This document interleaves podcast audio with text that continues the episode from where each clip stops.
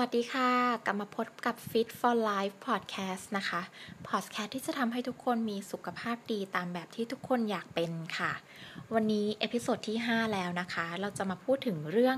diet อย่างไรเมื่อเราต้องไปปาร์ตี้อ่าในที่นี้อาจจะไม่ใช่แค่ปาร์ตี้อย่างเดียวนะคะ อาจจะรวมถึงการนัดกินข้าวกับเพื่อน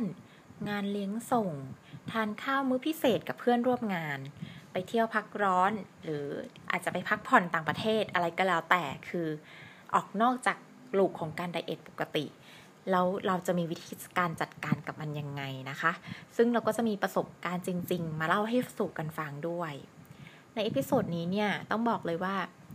มันก็เป็น key อย่างหนึ่งเลยนะว่าเราจะ diet อย่างไรให้มีความสุข โดยที่เรายังเข้าสังคมได้ตามปกติ เพราะว่าปัญหาของคน diet ส่วนใหญ่เลยเนี่ยคือ ถ้าเรา diet แล้วเราจะไปเจอเพื่อนได้หรือเปล่า เราจะไปกินข้าวกับเพื่อนได้ไหม จะให้เราเอาไก่ต้มไข่ต้มไปกินกับเพื่อน มันคงแบบหมดสนุกไม่เป็นไรค่ะ หลังจากลองฟัง episode นี้แล้ว ลองเอากลับไปทำดูว่าจะได้ผลหรือเปล่านะคะ แล้วมาแชร์ผลกันด้วยนะคะ หลักการเนี่ยยังคงเป็นหลักการเดิม คือ พลังงานในรายสัปดาห์ที่ได้รับต้องน้อยกว่าพลังงานที่ร่างกายใช้ไป คือถ้าเรามองในภาพของรายสัปดาห์แล้วเนี่ย ก็อยากจะให้เห็นภาพในรายสัปดาห์เลยว่า พลังงานที่ได้รับต้องน้อยกว่าสิ่งที่ใช้ไป อืม ยกตัวอย่างเช่น หนูเองเนี่ยได้รับพลังงานก่อนไดเอทนะคะ ก่อนไดเอท2,000 กิโลแคลอรี่ อันนี้เนี่ยเลข 2,000 เนี่ย บอกเลยว่าเอามโนขึ้นมาก่อนละกันสมมุติ เราไม่รู้หรอกว่าจริง ๆ แล้วเนี่ย เรากินไปทั้งหมดเนี่ยกี่แคลอรี่ คือมันคำนวณยากมาก เราเอาเป็นว่าประมาณ 2,000 นะคะ แต่ในช่วง diet เนี่ย ลดลงมาเหลือ 1,800 กิโลแคลอรี่ โดยจากการวิเคราะห์ตัวเองแล้วเนี่ย พบว่ามื้อเช้ากินไม่ค่อยเยอะสามารถควบคุมได้ มื้อกลางวันเนี่ยต้องไปทานกับเพื่อนคุมยาก มื้อเย็นหิวมากห้ามอด อันนี้คือจากการวิเคราะห์ตัวเองใน episode ก่อนๆ นะคะ ลองไปฟังดูได้ เพราะฉะนั้นเนี่ยในภาพของพลังงานหรือลักษณะการกินในช่วง diet ของหนูเนี่ย1,800 กิโลแคลอรี่เนี่ย อาจจะแบ่งออกเป็น 400 ในมื้อเช้า 600 ในมื้อกลางวัน และ 800 ในมื้อเย็น อันนี้คือคร่าวๆนะคะ ถ้ามองไปก็คือเหมือนประมาณสัดส่วนอาหารอะไรประมาณนี้ แต่พอต้องไปทานข้าวกับเพื่อน ทีนี้เนี่ย ต้องวางแผนละ ถ้าเป็นการทานข้าวที่เรารู้ล่วงหน้า รู้ล่วงหน้าเนี่ยอาจจะไม่ใช่เป็นเดือน อาจจะเป็นรายสัปดาห์ก็ได้ รู้ล่วงหน้าแล้วว่าสุกหน้าต้องไปกินข้าวกับเพื่อน เริ่มแต่วันจันนี้เลยค่ะ จากเดิมที่เป็นวันละพันแปดอาจจะต้องเหลือวันละพันหกหรือพันเจ็ดร้อยกิโลแคลอรี่ ในวันจันทร์อังคารพุธยกตัวอย่างเช่นนะคะ แล้ววันศุกร์เราอาจจะกระโดดไปที่ส อ่าเพราะต้องไปทานข้าวกับเพื่อน อันนี้ก็ยังถือว่าโอเค เพราะในภาพรวมของพลังงานเนี่ย ในรายอาทิตย์เนี่ย มันยังรับได้อยู่ มันอยู่ที่เท่าเดิม อันนี้คือ concept เพราะฉะนั้นเนี่ย ในวันจันทร์อังคารพุธเราจะต้องคุมเข้มนิดหนึ่ง คุมเข้มยังไง ก็อย่างที่บอกว่าเรารู้จักตัวเองแล้ว ว่าตอนมื้อเช้าเนี่ยคุมได้ จากเดิมเนี่ย ถ้ายกตัวอย่างกับหนูเลยนะคะ คือเมื่อก่อนเนี่ย ก่อนไดเอทกินไก่ทอดของผัด แล้วก็กับข้าวผัดๆอะไรอีกสักอย่างหนึ่งเป็นสามอย่างแล้วก็ข้าวสวย พอในอยู่ในช่วงไดเอทลดลงเหลือไก่ทอด แล้วก็ต้มๆหนึ่งอย่าง แล้วก็ข้าวสวย ทีนี้พอต้องไปทานข้าวกับเพื่อนในช่วงระยะเวลาหนึ่งอาทิตย์นั้น ตอนเช้าเนี่ยอาจจะไม่กินไก่ทอด แต่อาจจะกินเกาเหลาแทน ไม่ใส่น้ำมัน แล้วก็ข้าวเปล่า หรือถ้าเป็นไก่ทอดก็จะลดสัดส่วนลงครึ่งหนึ่ง แล้วก็ยังกินน้ำแกงเหมือนเดิม แล้วก็เข้าเปล่า เพื่อให้พลังงานติดลบเผื่อสำหรับวันสุดท้ายหรือวันศุกร์ที่เราจะไปทานข้าวกับเพื่อนในมื้อนั้นเนี่ยเราจะได้เอนจอยอย่างเต็มที่นะคะ เราก็ทำแบบเนี้ยทุกๆวัน จนถึงวันที่เราไปเจอเพื่อน ทีนี้ว่า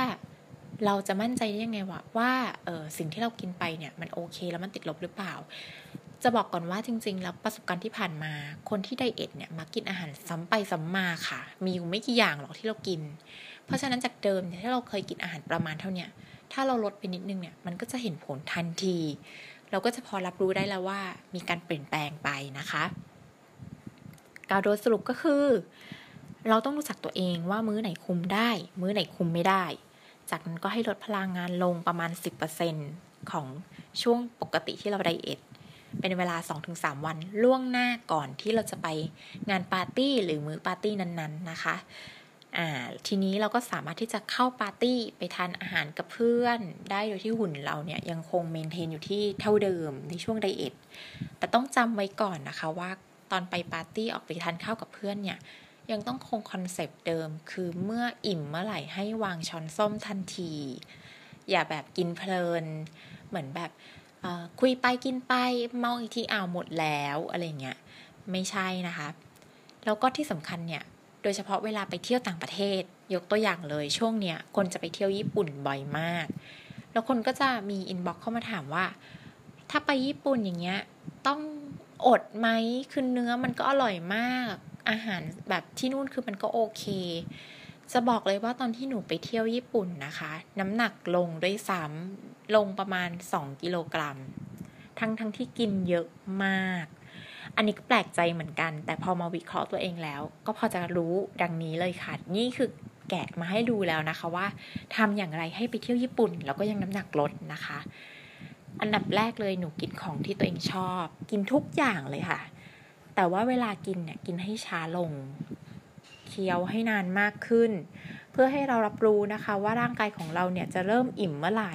เพราะว่าเมื่อเริ่มอิ่มเนี่ยเราก็ควรจะหยุดทันที ไม่ใช่กินต่อนะคะ อย่าเสียดายคือเมื่อเรากินเท่าไหร่เราก็หยุดเท่านั้น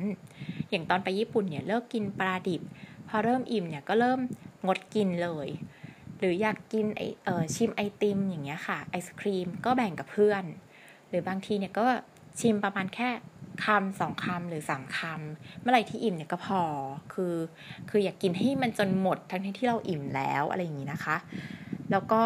เดินให้เยอะขึ้นอันนี้สำคัญมากจริง ๆ เพราะว่าในช่วงที่เราไปเที่ยวเนี่ย เราก็มีหลายทางเลือกอาจจะใช้รถใช้เดิน หรืออาจจะนั่งรถไฟฟ้าอะไรก็แล้วแต่ แนะนำให้เดินเยอะๆ เพราะว่าจริง ๆ ช่วงนั้นเนี่ยเมื่อเดินเยอะๆตั้งแต่เช้ายันเย็นเลยค่ะ พอนับจำนวนก้าวแล้วเนี่ย แคลอรี่เยอะมากนะคะ นั่นเลยทำให้ช่วงกลับจากญี่ปุ่นเนี่ยน้ำหนักลง ทั้งที่จริงระหว่างนั้นเนี่ยกินเยอะมากอ่าทีนี้ทุกคนก็พอจะเห็นภาพแล้วนะคะว่าการไปปาร์ตี้หรือการไปเที่ยวเนี่ยถ้าเรารู้ร่วงหน้าเนี่ยมันก็ไม่ใช่เรื่องยากสำหรับเราเลยที่จะควบคุมการลดน้ำหนักไปด้วยในช่วงเวลานั้นนะคะ และจะทำให้เราเนี่ย หุ่นไม่พังด้วย สามารถ maintain การลดน้ำหนักไปได้ และยังเข้าสังคมได้อย่างมีความสุขนะคะ ใครที่ไปทำมาแล้วเนี่ยรบกวนช่วยแชร์ผลลัพธ์ให้เราฟังด้วยนะคะ แล้วก็ติดตามใน episode ถัดไปนะคะ เราจะมีเรื่องอะไรเด็ด ๆ มาเล่าให้ฟังกันต่อติดตามชมเลยค่ะ สวัสดีค่ะ